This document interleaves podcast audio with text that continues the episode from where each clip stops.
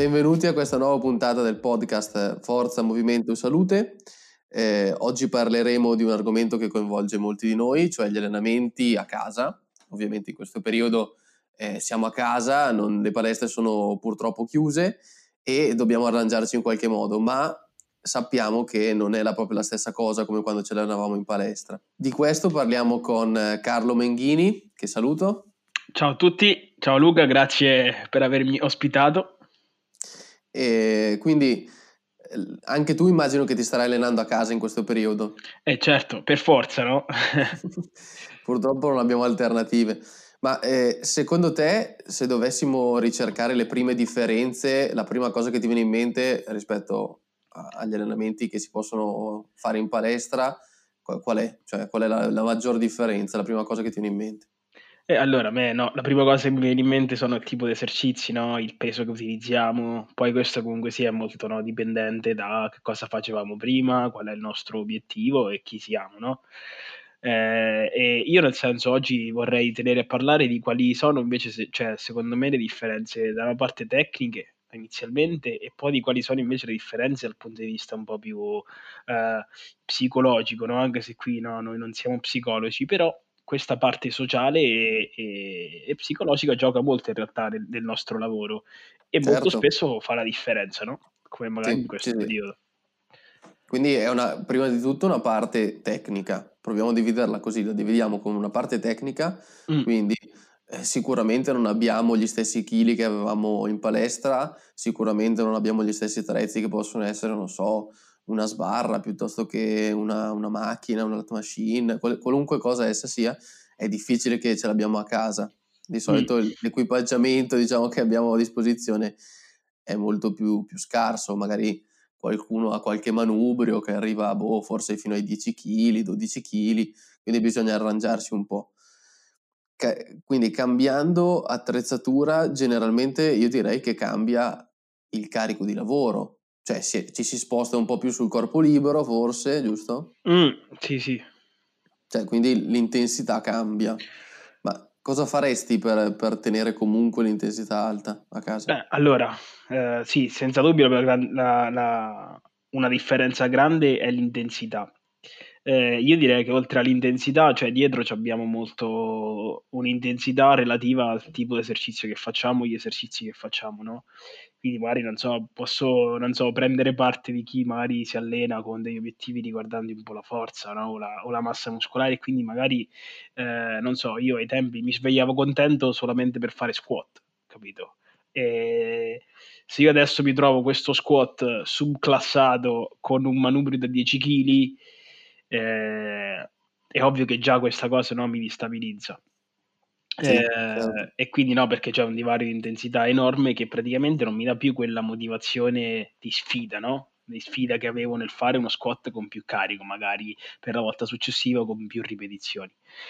Vabbè, comunque sia, ecco, quello che noi sappiamo adesso è che eh, se noi facciamo no, alti, alti carichi, quindi alte intensità e basse ripetizioni, eh, guadagniamo no, tot massa muscolare, quindi magari tendenzialmente si tende a fare no, 3x6, 8, 10 ripetizioni.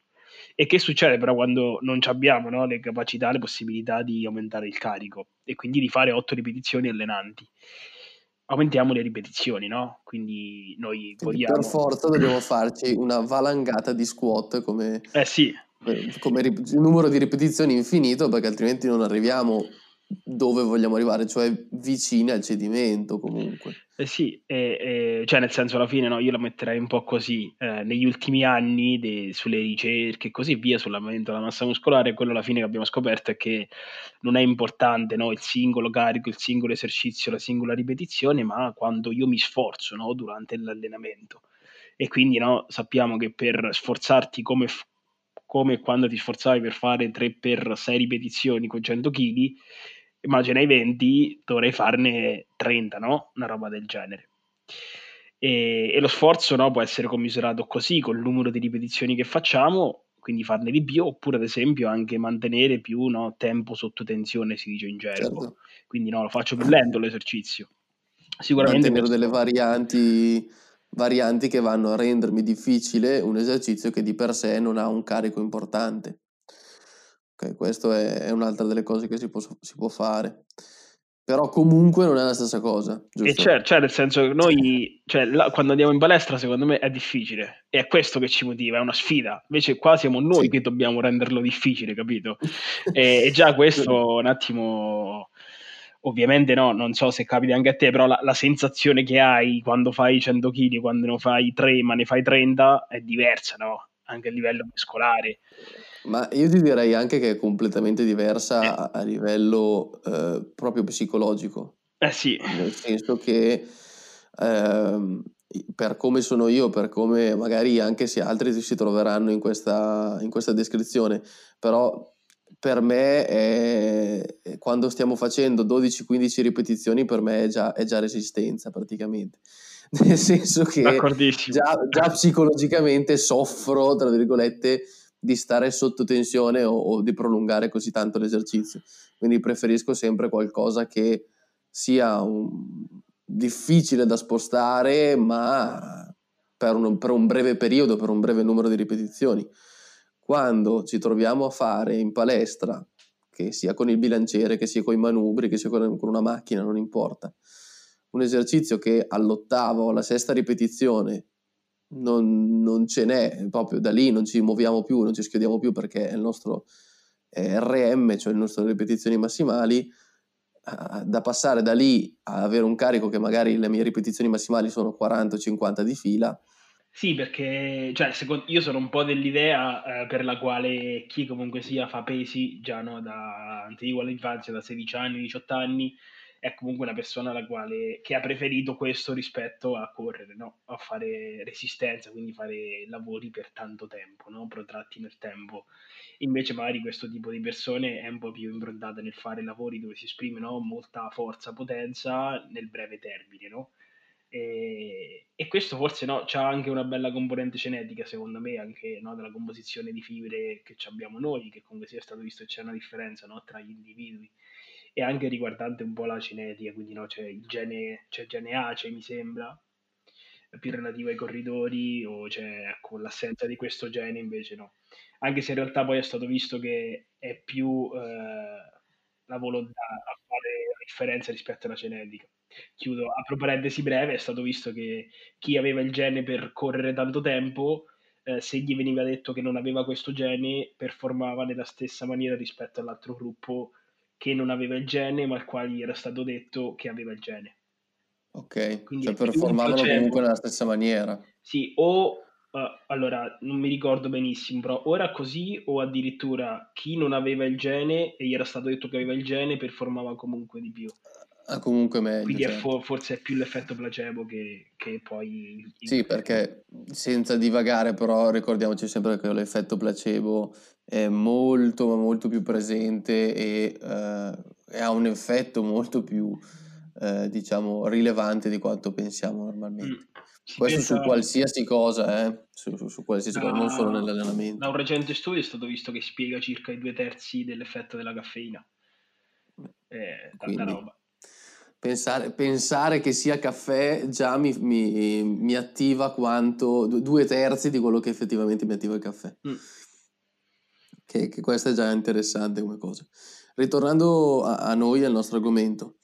Ehm, allora, prima di tutto non è la stessa cosa, quindi perché? Perché non, non è la stessa cosa, nel senso che eh, non eh, abbiamo proprio anche uno stimolo sotto certi aspetti a livello allenante diverso. Ok, quindi uno stimolo un pochino più legato alla resistenza, quindi possiamo, se ci piace, sfruttare un po' di più questa, questa caratteristica, magari allenarci a circuito, allenarci, non lo so, con l'introduzione di movimenti eh, che comunque alzano, hanno più effetto sull'alzare i battiti cardiaci più che quello che potrebbe essere uno sviluppo della forza. Anche, anche. Mm, però questo è, stiamo, stiamo proprio andando a fare una cosa che è diversa da quella che ci serve per ottenere i risultati che magari avevamo prefissato, che potrebbe essere l'aumento della massa muscolare, potrebbe anche essere semplicemente una ricomposizione corporea, direi. Secondo me che è quello che poi aspirano tutti. Questo qui di interpretarlo come facciamo altro è un po' la chiave, secondo me. Perché se io rimango fermo al fatto, ok, hanno chiuso le palestre, voglio continuare a incrementare la mia massa muscolare, eh, quindi quello è il mio, eh, il mio obiettivo no, principale. Qual è il discorso? Che sì, studi ci mostrano che se io faccio 40 ripetizioni no, eh, sopra, mm, sotto le 35 per ora e le porto al cedimento, ottengo gli stessi risultati no, rispetto a basse ripetizioni 8-12 portate al cedimento, anche se non le porto al cedimento. Però qual è il discorso? Che, ecco, ricordiamoci sempre che in questi studi spesso i soggetti vomitavano, spesso una persona per raggiungere gli stessi risultati eh, con, le ripeti- con le alte ripetizioni deve portare eh, cioè devi, eh, ovviamente porta la serie allo sfinimento e questo significa che molto più tempo e molto più volume. Quindi fare 40 ripetizioni con 2 kg porta più volume rispetto che a farli ipoteticamente 8-12 con il carico uh, per fare 8-12 ripetizioni. Certo, per, per, renderla semplice, per renderla semplice, anche chi non è, magari gli dici il numero di ripetizioni, ma non, non è del mestiere, quindi dice ok, cambia solo il numero. Non cambia solo il numero. Considerate che se io sto sotto al bilanciere perché ce l'ho addosso per un minuto e mezzo, che è magari il tempo che ci metto per fare 25-30 ripetizioni, il mio corpo subisce uno stress e sta lì sotto per un minuto e mezzo. Se io devo fare 8 ripetizioni, quello sforzo lì, seppur più intenso, ma mi dura molto di meno, mi dura magari 20, 30 secondi, 40 secondi, dipende da, da quante ne faccio, però al netto, al netto il tempo che il mio corpo eh, rimane sotto tensione è comunque uno stress. Eh sì. E quindi quello influisce. E cioè, nel senso, ho capito, è applicabile fare tre serie da 40 con un chilo? Io, nel senso, ecco, io non, non, so, soprattutto ecco, a livello finché io, cioè finché punto io riesco veramente a portare tutte le serie allo sfinimento per 40 ripetizioni per tutti gli allenamenti per 4 volte alla settimana.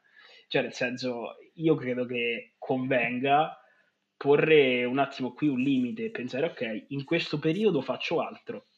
Perché comunque sia, eh, non lo so, però io a livello motivazionale è difficile eh, portarsi al cedimento sempre. Eh è difficile, è molto difficile, molto difficile eh, anche saper stimare correttamente il cedimento cambiando completamente esercizi e magari in un periodo del genere. Eh, Io faccio ad esempio molta fatica sulle gambe. Non mm. so se, se, se tu ritrovi la stessa difficoltà, sì. ma credo che ad esempio sugli affondi, su un esercizio come gli affondi, che è ottimo per, per allenare le gambe, lo si utilizza anche in palestra e lo si può riapplicare in modo anche abbastanza intenso anche a casa, perché non, è, non sono necessari dei pesoni. E il problema è proprio stimare la, la, difficoltà, perché quando ti metti a fare gli affondi c'è la gamba dietro che ti aiuta di più o di meno, poi a seconda di, di, di quello che, che, è la tecnica che uno sceglie di utilizzare, però è difficile, è difficile perché spesso arrivi alla dodicesima ripetizione, c'hai il fiatone, non ce la fai più, però la gamba in realtà senti che ne ha ancora, cioè senti che se scendi poi riesci a tornare su ancora. E, e lì, lì è molto difficile da stimare. In generale si dovrebbe andare avanti. Sì. Però la difficoltà, la difficoltà c'è, nel senso che è proprio un, una cosa che non sei sicuro, sicuro di essere a cedimento. Certo, quando inizi a sbilanciarti, cadere praticamente, eh, sicuramente sei a cedimento tecnico. Però in realtà, capito, non sai se lì il quadricipite, anzi, probabilmente il quadricipite no, potrebbe andare avanti. Quindi... Probabilmente, esatto. Cioè, probabilmente in quell'esercizio lì, come in altri esercizi che, che succede a casa, il limite vero è più legato all'instabilità e quindi mantenere l'equilibrio in una condizione di fatica piuttosto che un vero cedimento muscolare inteso come il muscolo che non funziona più. Soprattutto perché no, magari quando facciamo sovraccarico il peso già ci incrementa l'equilibrio da solo e non siamo noi sì. a dover no, eh, ad ogni affondo in camminata gestire bene tutto, no, tutto il corpo in realtà nel movimento, sì, sì, oltre al cedimento del, del singolo muscolo. E quindi ecco, io quello che, che penso è, ok, tanto tutti ce l'abbiamo i, i, fattori limitanti, ce l'abbiamo tutti questi punti deboli in palestra, no?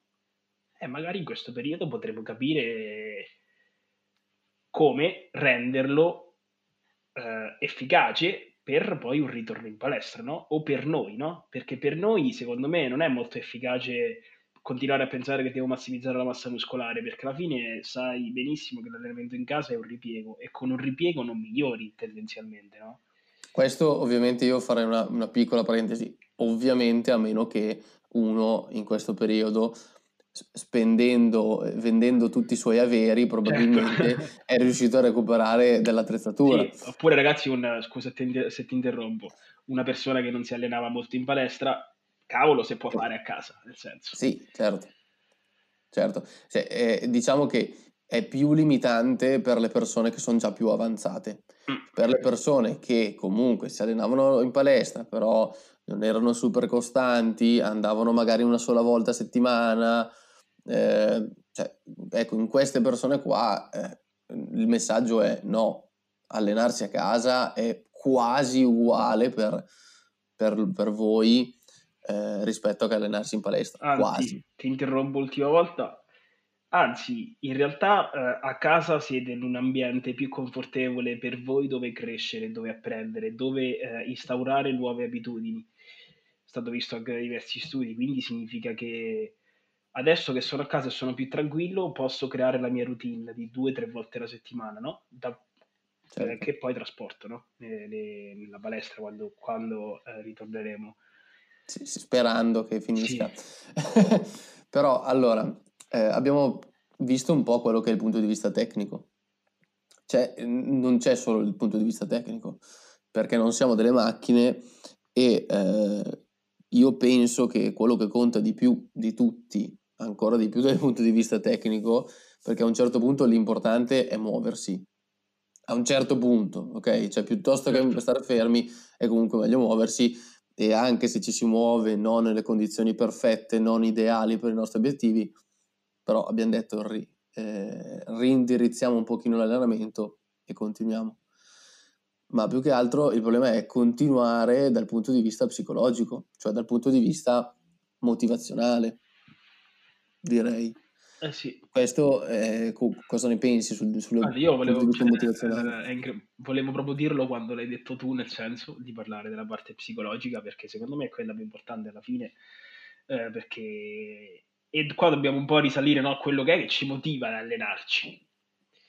Perché spesso è stato anche il mio caso, e credo il caso di molte persone in realtà che si approcciano alla palestra per scopi estetici, eh, quindi la mia motivazione non è eh, interna, quindi non voglio motivare per migliorare me stesso per me stesso, no, io magari voglio avere un fisico per mostrarlo agli altri.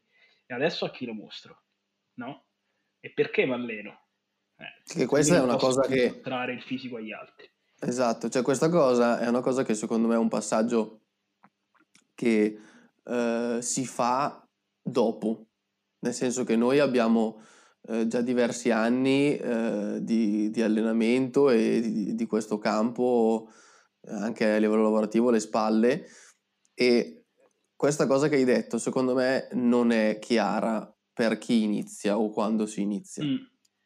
O meglio, io ho avuto la stessa cosa, nel senso che come tanti inizio ad allenarmi perché voglio migliorare perché voglio migliorare anche e soprattutto dal punto di vista estetico, per carità. Cioè, eh, sarebbe stupido dire il contrario e, e, e per molti è così.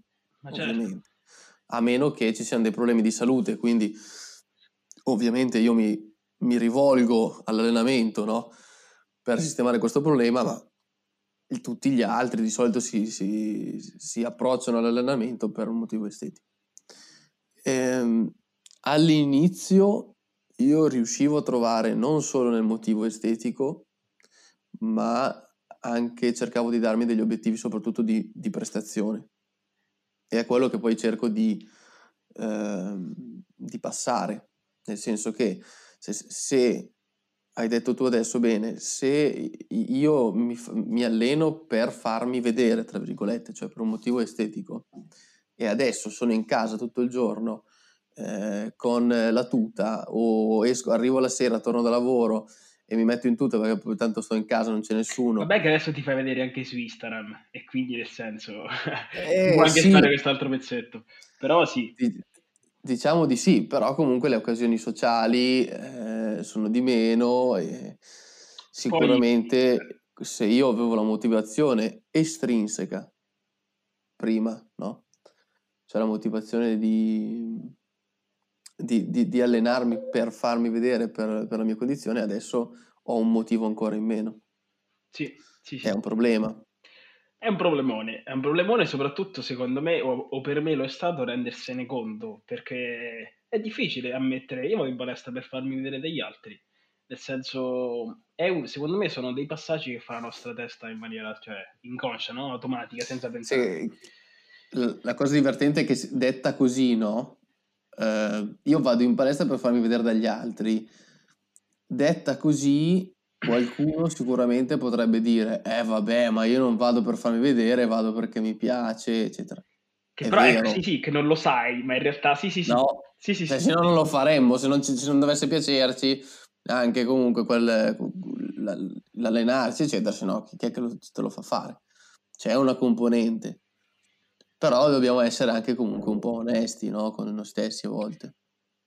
Quindi questo no, potrebbe essere anche un periodo per uh, ripensare un attimo che, perché mi alleno, che cosa mi motiva realmente a, ad allenarmi, no? E perché quello che hai detto tu secondo me è molto importante, cioè perché devo, cioè devo puntare a fissarmi degli obiettivi all'interno della palestra come prestazione è molto importante, perché taglio corto però uh, sappiamo che la cosa che ci fa aderire o essere costanti a, a un compito, alla palestra, eh, è data in realtà, si chiama la teoria self-determination theory, praticamente è data da tre fattori.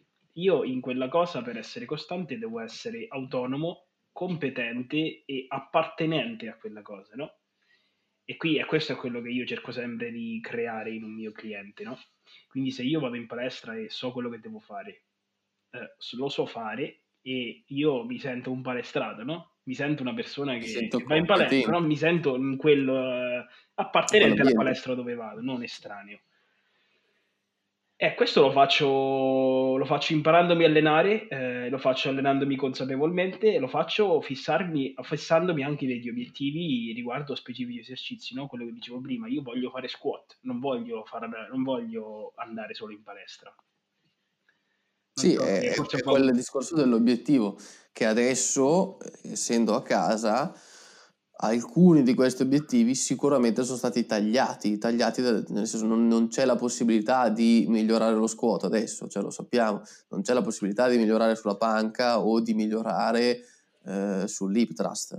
Però a una certa, cioè, nel senso, ecco, dobbiamo pure essere realistici e capire che è così, nel senso, è così, possiamo. Altro, il, no? problema è, il problema è che ci mancano, no? Ci mancano questi obiettivi che magari avevamo prima e quindi, come hai detto tu, devo riorganizzare, tra virgolette, il mio, il mio pensiero e, come, e, e il perché del, del, mio allenamento, che penso sia la cosa che proprio è più difficile di tutte, perché perlomeno anche tra i clienti che seguo, eh, alcuni hanno detto ma sì, buttiamoci, proviamo ad andare avanti con l'online, e quindi li ho seguiti da casa allenandosi eh, online in, in chiamata. Eh, altri comunque hanno detto no vabbè aspettiamo perché tanto il pensiero era non è la stessa cosa, cioè non è la stessa cosa che io venga da te in palestra, abbiamo l'attrezzatura, abbiamo, mi segui in un certo modo, siamo dal vivo, eccetera piuttosto che online. Certo. Ecco, eh, quindi È come ecco che, torto. Eh, esatto, ecco che cade quella motivazione legata al luogo di appartenenza, come dicevi tu. Mm. Cioè io, io, vado in palestra e mi sento di appartenere anche alla palestra, mi fa bene staccare e andare in un luogo differente da casa mia, questa mm. è una cosa importantissima secondo me e, e mi fa bene perché appunto è un contesto a sé, è un contesto in cui posso sviluppare delle cose che a casa un, in questo momento non riesco a sviluppare. Sì, sto lì per fare quello, sto a casa non per fare quello, no? Stai, esatto. il peso, dietro c'è il divano. Sì. Eh, sì. Poi per carità c'è chi si trova bene anche a casa, ecco. Mm, io credo che però siano una percentuale molto molto bassa. Ecco. Secondo me eh, il punto positivo è quello relativo magari alla gestione del tempo e degli impegni, no? se tanto stai a casa ti alleni un po' quando vuoi invece di fissare l'appuntamento con eh, sì. il professionista in palestra, ad esempio. Però è una cosa che cambia tantissimo per quanto riguarda la consistency. Ah sì, cioè, cioè sì. Io sono, riesco a essere molto più costante se ho un appuntamento eh, con il mio personal trainer piuttosto che, ah sì, mm, ok, ho l'allenamento da fare, ma sì, sono a casa, finisco di pulire quella roba là, finisco di sistemare e poi mi alleno, poi magari arriva tardi, mi alleno domani e questo qua è quello che limita molto i progressi eh sì, a volte. Perché abbiamo tutti le giornate pesanti, no? E l'allenamento sta all'ultimo posto. Certo cioè per, per, ta- per molti, per carità, sta all'ultimo posto. Poi sì, sì, però nel senso, ecco, mo, mo, cioè, mo, oltre noi che lavoriamo in questo campo, no? Eh, sì. senso, i problemi sono altri per moltissime persone. Vabbè. Allora, io direi che abbiamo toccato diversi punti fondamentali. Abbiamo toccato la, l'aspetto tecnico, abbiamo parlato dell'aspetto psicologico eh, e di come magari dobbiamo cercare di sfruttare questo periodo per dedicarci a qualcosa di in parte nuovo, degli obiettivi nuovi, qualcosa che si migliori, no? Sotto questo punto di vista. Eh sì.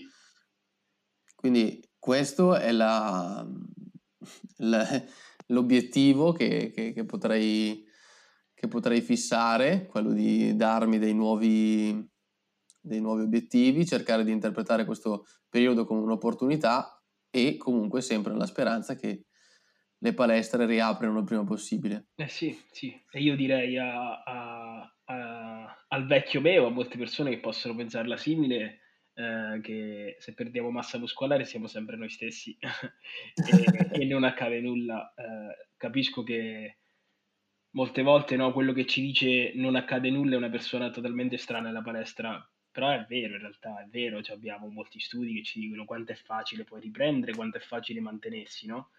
E quindi ecco, noi siamo noi stessi senza, senza il nostro fisico, eh, siamo la stessa persona.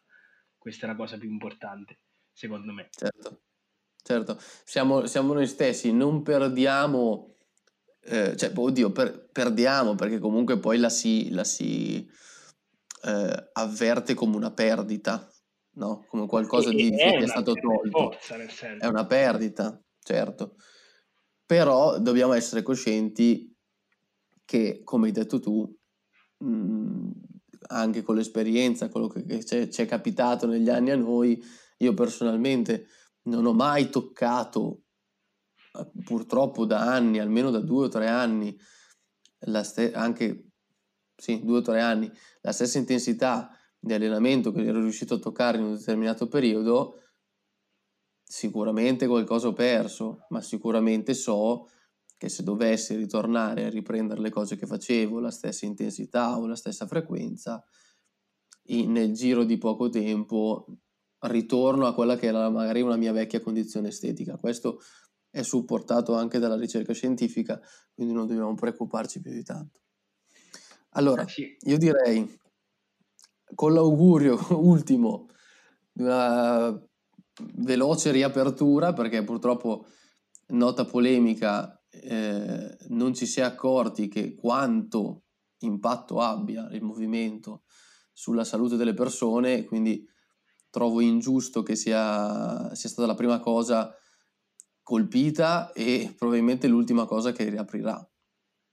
Eh, sì, ce ne, ce, ne, ce ne, accorgiamo con, con, le batoste in dialetto, però cioè nel senso ce ne accorgiamo no? con, con studi che ci dicono che abbiamo centinaia di milioni di persone morte da rischio cardiovascolare e sappiamo che l'attività fisica lo previene. Quindi adesso c'è stato il coronavirus, eh, quindi no, dobbiamo arrivare un po' allo stremo per rendercene conto di quanto sia importante. E, è molto importante, no? È molto importante, sperando in, un, in, una, in una gestione più illuminata della cosa e più scientifica, perché purtroppo sa, chi ne sa e chi è del settore capisce che poi questa cosa avrà anche degli impatti non solo eh, psicologici di chi, voleva, di chi vuole allenarsi, di chi sta bene allenandosi, ma eh, soprattutto punto, dal punto di vista sanitario nazionale, eh, l'attività fisica e il, il mantenimento movi- del movimento ha un impatto enorme su un sacco di, di, di, di, patologie, come appunto quelle che hai citato cardiovascolare, ma che può anche essere patologie respiratorie e, e, e patologie muscoloscheletriche, qualsiasi cosa praticamente. Eh sì, e mentale, ricordiamoci, anche e mentale. psicologico che ha. Certo. Niente, grazie mille per, per, essere stato con noi in questo podcast. Grazie Ringrazio anche chi, chi ci ha ascoltato. E niente, ci trovate sui nostri canali social, eh, in, in, particolare siamo più attivi su Instagram, profilo di Carlo, se vuoi dire Carlo, tu il, nickname. Basso, ok, il, il mio, vabbè, Luca Riva Coach, con l'underscore tra Luca Riva e Coach, okay. giusto per specificare. No, comunque ci ritroviamo lì e al pro- alla prossima puntata. Grazie mille. Grazie.